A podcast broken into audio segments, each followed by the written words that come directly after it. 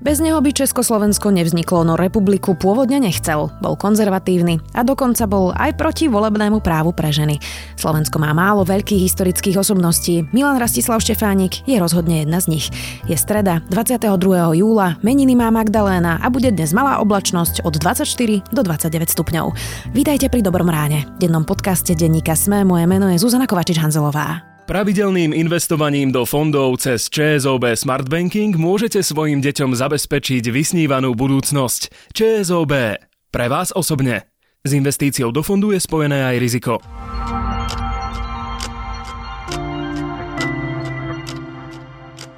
A teraz poďme na krátky prehľad správ. Generálny prokurátor Jaromír Čižnár sa vzdáva funkcie. Rozhodnutie oznámil prezidentke, pretože nechce nadsluhovať, kým parlament zvolí jeho nástupcu. Už dlhšie sa hovorí o jeho zlom zdravotnom stave. Absolvoval v posledných rokoch niekoľko vážnych operácií. Slovensko poslalo Britom diplomatickú nótu. Žiada, aby nás zaradili medzi bezpečné krajiny a Slováci tak po príchode do Anglicka nemuseli ísť do karantény. Priemerný Slovák v roku 2019 vyprodukoval 435 kg odpadu. Oproti minulému roku číslo narástlo o 2%. Najviac odpadu produkujú ľudia v Trnavskom kraji, najmenej v Košickom. Slovensko bude mať z únie viac ako 40 miliárd eur. Samit sa skončil po niekoľkých dňoch dohodov. Prezidentka Čaputová upozorňuje, že investovať peniaze treba do budúcnosti a rozvoja krajiny. Viac takýchto správ nájdete na sme.sk.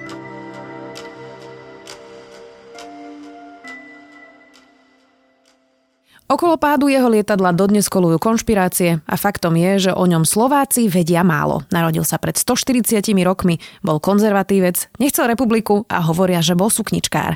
Kto bol Milan Rastislav Štefánik a čo si myslel o politike a budúcnosti Slovenska? Spýtame sa spisovateľa a historika z Historického ústavu Slovenskej akadémie vied Michala Kšinena. Milan Rastislav Štefánik a jeho odkaz je dôležitý dodnes. Bol to človek, ktorý bol nesmierne vzdelaný, ktorý bol hodnotovo ukotvený, ktorý bol veľmi aktívny a ktorý sa podielal na tom, že Slovensko sa stalo štátotvorným národom pri vzniku Československa. Pán Kšinen, ako by ste charakterizovali tak stručne Milana Rastislava Štefánika? Tak bol to niekto s veľmi veľkou životnou energiou, s takou veľkou osobnou zvedavosťou, ktorý sa sám nevedel zastaviť, ako jeho priateľ, generál Maurice Janen, povedal, že, to jeho, že tá jeho chaba telesná konštrukcia, že nebola stávaná na tú energiu, na tú silu, ktorá sa v ňom nachádzala. A politicky? Politicky, čo sa týka samozrejme nejakej tej rekonštrukcie Strednej Európy, tak tam nebol konzervatívny, hej, lebo chcel vlastne niečo, niečo akéby nové priniesť do tohto priestoru a treba povedať, že tá myšlienka samostatnosti Československa bola veľmi nová. Dovtedy vlastne až do prvej svetovej vojny v podstate nikto nechcel samostatnosť, možno okrem zopár, zopár rokov všetci chceli nejakú pre Slovákov autonómiu v rámci Uhorska a pre Čechov a povedzme nejaký trializmus, hej, že aby aj tí Česi mali podobné postavenie ako Uhorsko. Z tohto hľadiska by sa dal povedať, povedzme, charakterizovať ako pomerne radikálny. Zase čo sa týka nejakých tých vnútropolitických otázok, to bol skôr, konzer- bol skôr konzervatívnejší, najmä keď ho porovnávame s Benešom a s Masarykom. Bol viacej monarchista, bol proti volebnému právu žien. Tam sa ešte dostaneme. A prečo bol monarchista? Povedzme si to, pretože on žil vo Francúzsku, to e, bola republika. Prečo teda monarchista? No práve preto preto, lebo tá tretia francúzska republika bola veľmi nestabilná, tam sa v podstate tie vlády menili ako na bežiacom páse. A on mal pred prvou svetovou vojnou taký projekt e, observatória, ktoré sa postavil na Tahiti a chcel, aby francúzsky štát od neho odkúpil toto observatórium, alebo vlastne on ho chcel darovať francúzskému štátu za to, aby akože ten francúzsky štát ho financoval. No iba, že on vždy, keď proste už presvedčil všetkých tých politikov a tých e, štátnych zástupcov a neviem koho, tak potom zase sa zmenila vláda. No a vlastne tak bola to, on, to, on to videl teda ako známku nestability a sám povedal, že až jeho pobyt vo Francúzsku z neho spravil, že on bol republikán, ale že pobyt vo Francúzsku z neho spravil monarchistu, čo teda Francúzi by určite neradi počuli, lebo oni, oni sa akože hrdia tým, že ako, ako ukazujú hej, nejaký ten pokrok eh, ľuďom on keď to videl, tak bol, potom bol skôr monarchista. A treba povedať, že v tej dobe menom monarchia nebola ničím výnimočným. Akože v roku 1914-1915, možno ešte v roku 1916 väčšina Čechov a Slovákov zahraničných chcela monarchiu. A keď si zoberieme, hej, Taliansko bolo monarchiou, Veľká Británia bola monarchiou, samozrejme išlo by o konštitučnú monarchiu. Dodneska sú mnohé krajiny monarchiou, Belgicko, a ne, Španielsko a tak ďalej. Sú to demokratické krajiny. Čiže tá monarchia neznamená, že to bolo niečo ako by hrozne spiatočnícke, že kde by bol absolútny, absolútny vládca. A tiež si myslím, že ten monarcha mohol byť takým jednotiacím nejakým prvkom tých českých krajín a Slovenska, keďže išlo o pomerne rozdielne, rozdielne časti a samozrejme ľudia potrebovali nejaký taký možno ideál. On pochádzal z chudobných pomerov. Ako je možné, že bol vzdelaný, že bol cestovaný? A pýtam sa preto, že vlastne e, na začiatku, e, presne v rokoch 1914-15, Slovensko vyzeralo teda naozaj ako rolnícka krajina, bola tu veľmi slabá inteligencia, to vzdelanie tu nebolo na nejakej vysokej úrovni. Vlastne sa hovorí, že až tá presne prvá republika pomohla e, vzdelať aj časť teda slovenského národa. Čiže ako je možné, že on sa dostal napriek tomu, že pochádzal z tých chudobných pomerov k slušnému vzdelaniu? Tak ako vzdelanci tu boli, vzdelanci tu boli aj predtým. Vlastne problém bol skôr to, že to vzdelanie sa nemohlo byť e, ako v nejakom slovenskom jazyku, aj potom medzi vojnou by to, to skôr bolo v českom jazyku.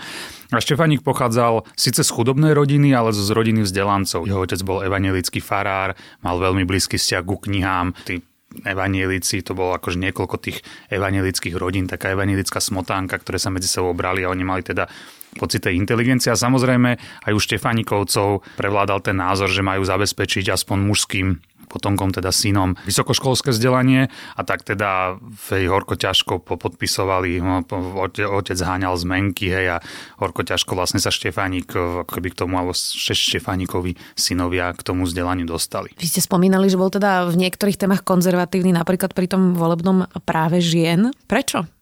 Bol to mizogín, alebo to bolo prosto taká doba? Nebol, akože nebol mizogín, to určite nie. Štefánik e, bol konzervatívny, ako čo sa týka, čo sa týka povedzme nejakého vzťahu medzi mužmi a ženami, to možno už aj vidieť z toho, že francúzska veľmi známa sufražetka, feministka, spisovateľka Luisa Weissová, ktorú prezývajú aj, že prababka alebo babka Európy, lebo ako najstaršia členka Európskeho parlamentu povedala prvý príhovor v Európskom parlamente a dodneska je po nej pomenovaná jedna sála v parlamente v Štrásburgu, v Európskom parlamente v Štrásburgu. Je tak vidíme, že to bola emancipovaná silná žena, ktorá prvá vo Francúzsku získala tzv. agregácion, to je veľmi ťažká skúška, vďaka ktorej mohla prednášať na vysokej škole.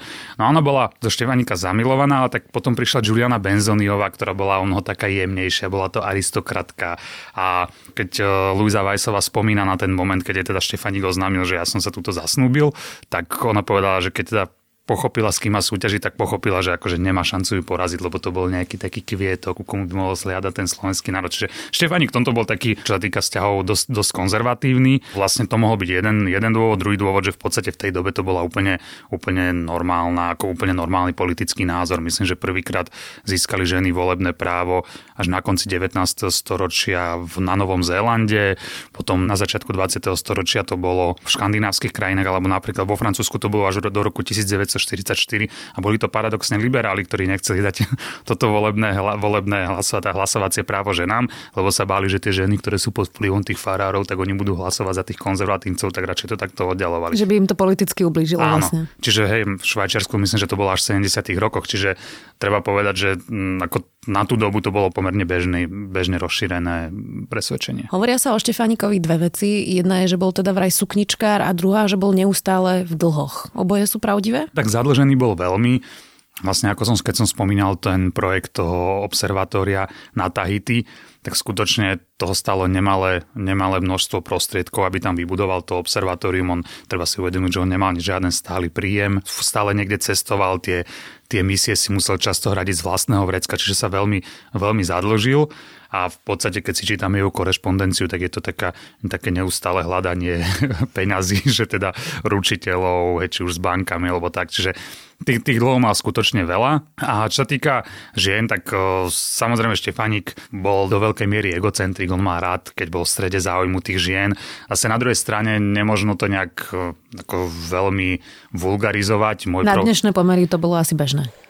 No, tak ja by som povedal, že na tie, na tie pomery začiatku 20. storočia vo Francúzsku to bolo tiež bežné, ako keď si prečítame Miláčika od Guy de Maupassant, tak tam vlastne uvidíme, že ako v podstate človek takýmto spôsobom urobil dosť, dosť významnú kariéru. Ale treba povedať, že Štefánik, jemu sa hlavne páčilo to dobývanie. Akože on dobil tú ženu, on jej tam proste narozprával hej, nejaké tie, čo my dneska voláme kaleráby. A potom akože potom mu to už bolo úplne jedno. Samozrejme, že vo viacerých prípadoch zašiel aj ďalej, ale máme, akože máme listy, kde mu žena jedného významného talianského novinára, pána Amendola, písala, že, že teda, že vy ste môj hrdina a tak ďalej. A ja som sa dozvedela, že vy ste zasnúbení s Julianou Benzoniovou a že ako je to možné, prečo ste mi to nepovedali a, a potom, že spálite tento list. A samozrejme, že Štefaník ho, ho nespálil a dneska si ho môžeme čítať v Slovenskom národnom archíve. Roman Pataj v denníku napísal Štefánikovi, že Zomrel ešte predtým, než sa mohol zapojiť do domácich sporov o charakter štátu a okrem zo pár historikov vlastne nemáme príliš jasno v Štefánikových názoroch. Máme či nemáme? Tak uh, máme, ale máme tak útržkový. To treba povedať, že Štefanik bol impulzívny človek. On častokrát mohol, mohol povedať jednu vec, ktorú by sme si interpretovali ináč ako druhú. Samozrejme, aj tá doba sa veľmi rýchlo menila. Čo si on myslel v roku 1917, v 1918 už nemuselo platiť. Čiže my ako keby nejaké, akože nejaké také útržky jeho názorov máme. Vieme, že sa chcel stať viceprezidentom pre Slovensko, chcel nejaký nejakú formu parlamentu pre Slovákov, akože aby, aby, to, aby sa to spravilo, že pravdepodobne chcel nejakú väčšiu formu autonómie, to akože nie, že bol autonomista, hej, v zmysle toho, e, z toho medzivojnového politického hnutia. Čiže ako niečo by sa dalo zrekonštruovať, ale Štefanik, takisto ako tá doba bola veľmi dynamická, takisto Štefanik bol veľmi dynamický, že to sa mohlo, to sa mohlo razom zmeniť. Máme malo osobnosti takého formátu, ako je Milan Rastislav Štefánik a práve počas komunizmu bol v úzadi. Prečo ho komunisti nemali radi? Bolo to v prvom rade preto, že Štefánik, ako keby a celý ten jeho prí, ten príbeh vzniku Československa, nielen Štefánikov, ale aj Masarykov a Benešov, nesúhlasil s tým komunistickým videním dejín, keď, keď oni tvrdili, že Československo vzniklo vďaka Veľkej oktobrovej socialistickej revolúcie, že to neboli ľudia a tie západné mocnosti, ktoré podporujú vznik Československa, boli to nejaké tie hĺbkové síly a, a tá železná pravidelnosť dejín, to bol jeden dôvod.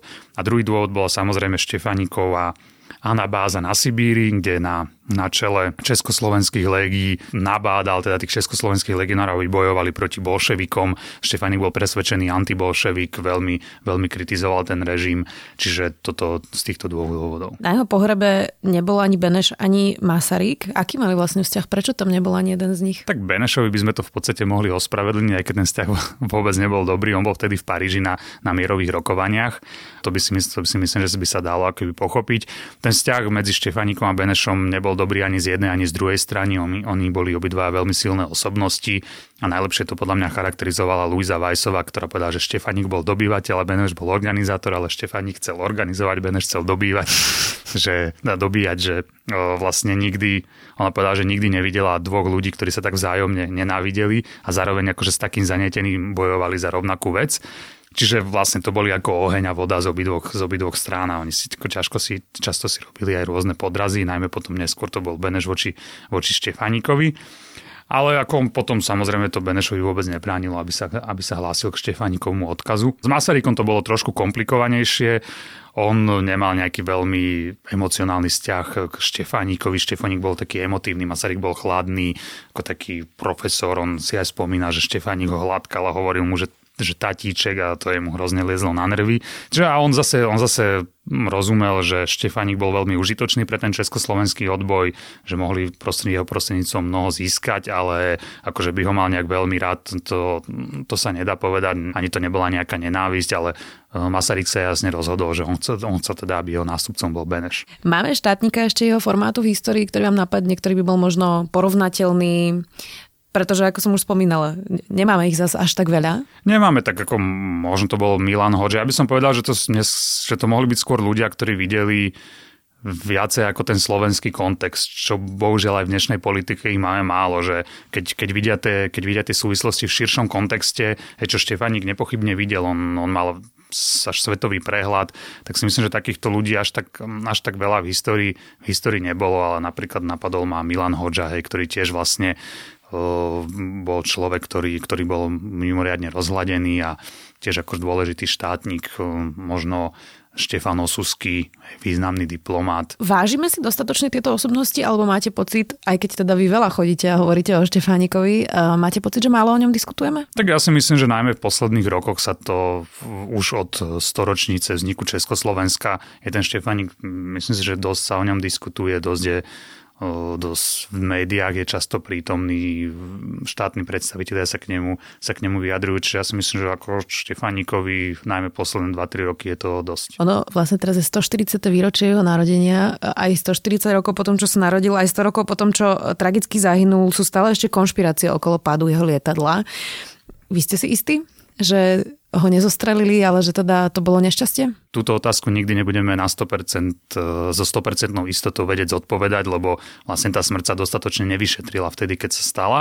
Na druhej strane neexistujú žiadne čo len trochu relevantné dôkazy o tom, že by to lietadlo zostrelili. Akože toto už téma, o ktorej sa napísalo veľmi veľa kníh, veľmi veľa sa o nej narozprávalo, aj dokumentárny film sa o nej natočil a Čiže keď my keď nemáme dôkazy, tak by sme to nemohli tvrdiť, lebo potom by sme mohli tvrdiť aj, že tak nemáme, akože nie je ani dokázané, že ho nezostrelili mimozemšťania, no tak nie je to nedokázané. Čiže ako na to, aby sme mohli tvrdiť, že to bola nejaká, že, to, že ho niekto zabil, tak to musí, musí byť na to nejaký dôkaz a ten chýba. Čo by bol taký jeho dnešný odkaz pre našu generáciu. Čo by sme si z toho jeho života, z toho jeho príbehu mohli zobrať do dnešnej doby, ktorá je často polarizovaná, vypetá, tie diskusie sú náročné, konzervatívci versus liberáli a podobne. Čo by sme si mohli od Milana Rastislava Štefánika zobrať? Tak ja si myslím, že tu takú povedzme možno neutichajúcu energiu, taký ten drive, hej, ako sa dneska povie za Štefanikovej doby, by sa to tak nepovedal, nejaký ťah na bránu, že on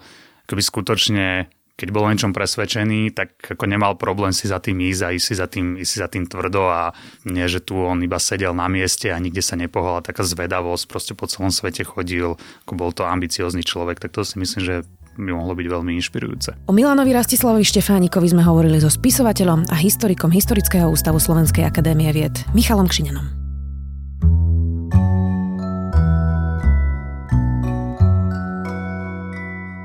Voľby v Bielorusku sprevádzajú nevýdané protesty a zatýkanie proti kandidátov. Diktátorovi Lukašenkovi sa komplikujú voľby a Český respekt píše prečo. To je môj zaujímavý tip na záver. Do počutia opäť zajtra.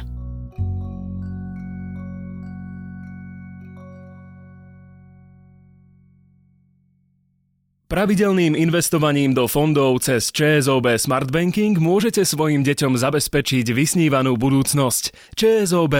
Pre vás osobne. S investíciou do fondu je spojené aj riziko.